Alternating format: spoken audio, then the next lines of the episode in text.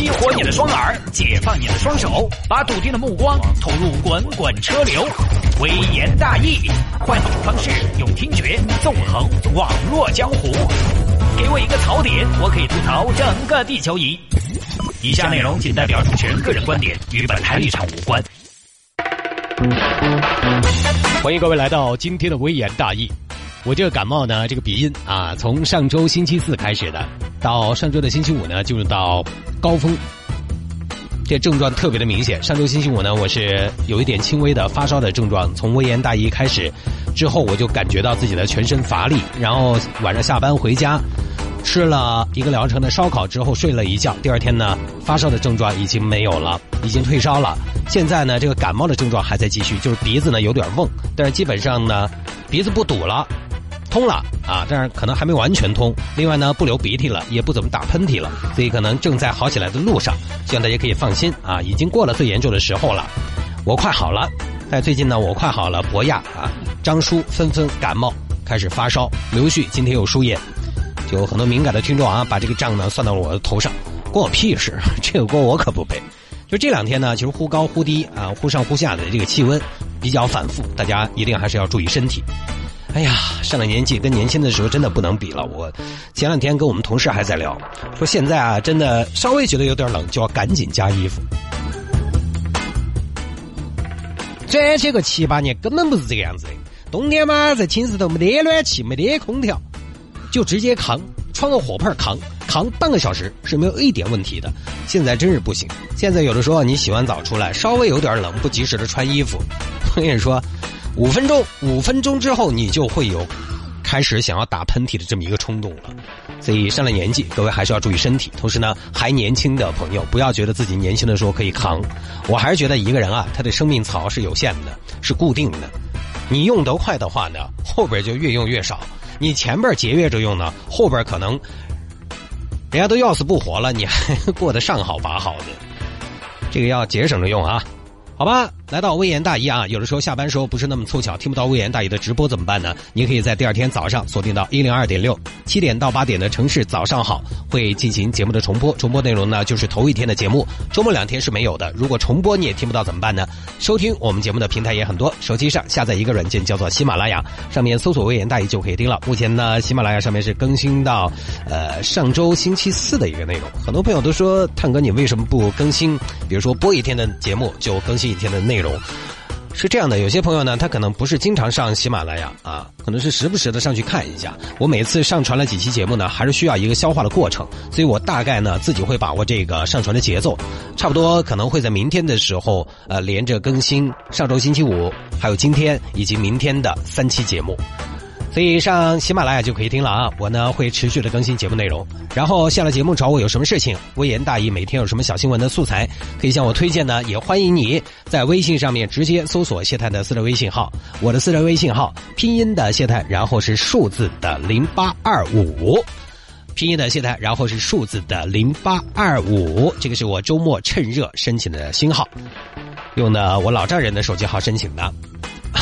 这次用的是遂宁的区号观音故里。现在呢，七个微信号已经把家里老小的手机号全部用过一遍了，也没什么大小号的区别。我这儿呢，只是先申请和后申请的区别。你如果加了之后呢，发现探哥这个拼的谢探，然后零八二五这个号呢，朋友圈一片荒芜，也没什么内容，那不能怪我，它也不是假的，也不是小号，是因为我还没来得及把这个朋友圈里面填上内容，因为昨天才申请嘛。新的微信号呢，我只发了三条内容，一条是为了满足大家猎奇的心理，发了一张自拍。因为我知道很多朋友加了朋友圈之后，你不管是加我也好，还是加其他的一些新认识的朋友，啊，都一样。就第一件事情加了之后，可能就是翻人家朋友圈，尤其有些男孩加了人家一个美女的朋友圈之后，哇，赶紧点进去，喂，这个女孩可以的吧，巴巴适适。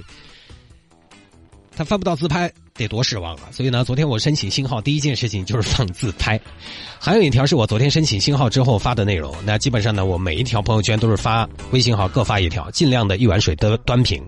那之前呢，加过我其他微信号的朋友呢，也请大家不要再加这个新号了，没必要啊。有听众加了我六个微信号，每天换着号给我留言，干嘛呀？凑齐七个号要召唤神龙啊？没必要啊，把名额留给需要的朋友吧。我申请一个微信号也不容易。之前呢，我几个微信号都是拿一台手机来完成了，现在不行了，现在太多了。我终于动用了第二个手机，家里边还有三四个手机等着备用，就看什么时候能把四川的区号全部的列完。好吧，言归正传啊，微言大义。有听众朋友说聊一下北京地铁上发生的事情。这个事情是怎么回事呢？我简单跟大家说一下吧，它大概的来龙去脉啊，是北京地铁男子辱骂女乘客。好，骂骂咧咧，说实话呢，这个大家生活中见得多了，对不对？有的时候上班、开车、下班、回家路上开车，在这样一个大家工作生活都非常快节奏的年代，时不时的动动嘴，其实坦白说，有的时候还挺常见的。有的时候可能是因为旁边人是不是说话太大声了，有的时候可能是因为他不文明了，有的时候呢可能呃可能是因为他甩了你一盘子，有的时候可能是因为他踩了一脚老刹车，你就不安逸了，你就动嘴了。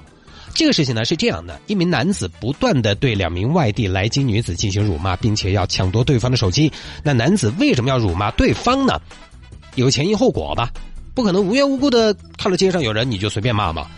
我们来根据视频和知情网友提供的消息来看，大概还原一下是这样的：因为这两个女娃娃呢，她在地铁后头推广二维码，我不知道大家有没有遇到过啊？帅哥扫码，然后呢，这名男子当时正在玩游戏就被打扰了。打过游戏的朋友，你知道关键时刻这个时候啊，你正在玩游戏，关键千钧一发的时刻，这个时候女神来了，穿的特别性感，你会怎么选？可能也要拜托女神，你在旁边先坐一下，好不好？我先把这把打完了，再来收拾你。所以呢，男人生气了，跟两名女孩发生了言语上的冲突。一看这个男子情绪比较激动呢，其中一名女孩就准备报警。男子一想，我就骂你几句，报什么警？多大个事儿？上前抢了对方的手机。女子呢上前要，对吧？你手机你凭什么抢我的？你动嘴就算了，你还动手。男子没给。地铁到站之后呢，马上就要关门了。男子将女子推出了地铁，并将手机。扔了出去。现在呢，北京警方已经把这名男子张某查获，案件正在审理当中。呃，这个小伙子呢，今年只有十七岁啊。按照法律意义上来说，他还只是一个孩子啊。对他那个表现呢，确实当时有点夸张，有点失控了。而且呢，他在这个辱骂两位女子的时候，一再提到对方的外地人的这么一个身份。其实现在查明的是，他本身也不是什么北京本地人。就这么个事情，其实一般的口角呢，不至于说出动警方的。这次北京警方出面处理这个事情呢，主要针对的是这名男子抢人家手机，把人家人推出去，手机扔出去的行为。这个确实呢，就稍微过分了点。另外，这个事情为什么在网上引起轩然大波呢？还有一点是，在这个期间，男子多次提及女子外地人的身份。这个视频曝光之后，你想啊，对于北京人来说，全中国大部分的都是外地人，所以他这个就是。一棍打死一船，激起了全国很多网民的愤怒。这是很重要的啊！关于本地人和外地人的争论，其实这个话题还挺敏感的。呃，它不光存在于北京人和外地人，其实也存在于上海人和外地人，甚至也存在于成都人和外地人之间。即便是我们成都啊，说起来已经是一个非常包容的城市了。大家各各过各的，好像也都挺好。但是大家上各个成都本地论坛去看一看，时不时的还是会有这方面的声音。呃，我觉得如果这个人是一个成熟理智的人，这种本地人和外地人要分个高低的论调，本来就是非常幼稚的。一个人素质的高低，在于他的受教育程度、家庭教育、学校教育以及社会环境的熏陶。本质上来说，它不是哪个地方决定了一个人素质的高低。并不是说你是这个大城市的你就天生高贵，而是不同规模的城市导致了不同的教育资源，导致了不同的生活习惯，导致了不同的眼界。大家现在所谓的素质高低，因为现在我们说素质啊，大多数的时候说的是城市生活的素质，因为只有城市，大家的生活和言行才会跟其他人有更多的交集，我们彼此才会给其他人带来更大的影响。因为你在乡里边，你随地大小便也无所谓，你也臭不了谁，可能说不定还滋养了一棵死色柿子树，对不对？所以我们说的素质是城市生活的素质。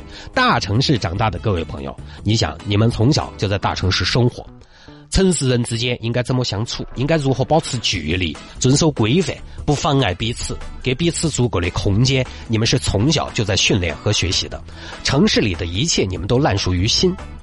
但像我们，我们因为我是从小县城来的，还有一些朋友他们可能从农村里来的，可能这个方面确实就不如你们那么的得心应手。但是好在什么呢？现在很多年轻人他上了大学，说不好听，上大学四年，很多朋友学会的最重要的就是什么呢？就是融入大城市，在大城市如何不走迷路，如何顺利的看公交站牌，如何顺利的赶上空公交车，看公交站牌不做反。我可能到了这儿才发现，哦，大城市的公交车早就不找零了，但我们那儿公交车还有售票员。我可能到了大城市，到一家商场吃饭，我才发现流程是怎样的：是先给钱再领饭，还是先吃饭再给钱，还是给了钱然后给你一个牌子，你在那等着，等到牌子震动了，你自己去端。如果可以呢，我说不定可能在大城市之后，我会去看一场演唱会，我可能会第一次过安检，可能会被拦下来，被告知这个水啊不能带进去。还有可能一个大爷，他儿子在城里边买了房子，电梯公寓，大爷第一次坐电梯，脚有点抖，慌乱当中点了一支烟燃气，他却不清楚电梯里点烟是城市生活中非常非常不文明的现象。可能我逛了很多次的商场，我终于才搞清楚，哦，原来手扶电梯是要左行右立。为什么我才知道呢？不是因为我没有你们那么的高贵，而是因为我们那儿没有手扶电梯。没有有手扶电梯的商场，当然这儿插个题外话啊，现在很多场合不提倡电梯左行右立了。原因有二：一呢是有报告说长期的左行右立会导致电梯的右侧磨损更大，有安全隐患；二是有人认为如果这么着急的话，你也可以走楼梯。确实也是，你要那么点时间腾出一整边，在人流量大的地方，其实它会降低效率。这个确实也有道理啊。那既然是手扶电梯，肯定楼层不高，那我觉得走楼梯其实也未尝不可以。所以有的时候想一想，怪他们嘛，也怪，但是怪他们什么呢？怪他们没生没生在大城市呗。所以啊，有没有差异，一定是有。但是差异的根源并不在于大城市人天生更优秀，而是因为大城市人习惯了城市生活。我觉得搞清楚了这个逻辑，我们适应了大城市生活的人就不应该有什么优越感。说白了，咱们命挺好。当然，跟自己努力也离不开。另外一方面呢，国家政策上城市化进程是必然的。我们这个从技术上来跟大家分析啊，就是你当不足。我们国家城市化的目标是百分之七十五，世界上其他发达国家的城市化率基本也就在百分之七十五以上，荷兰达到百分之八十六。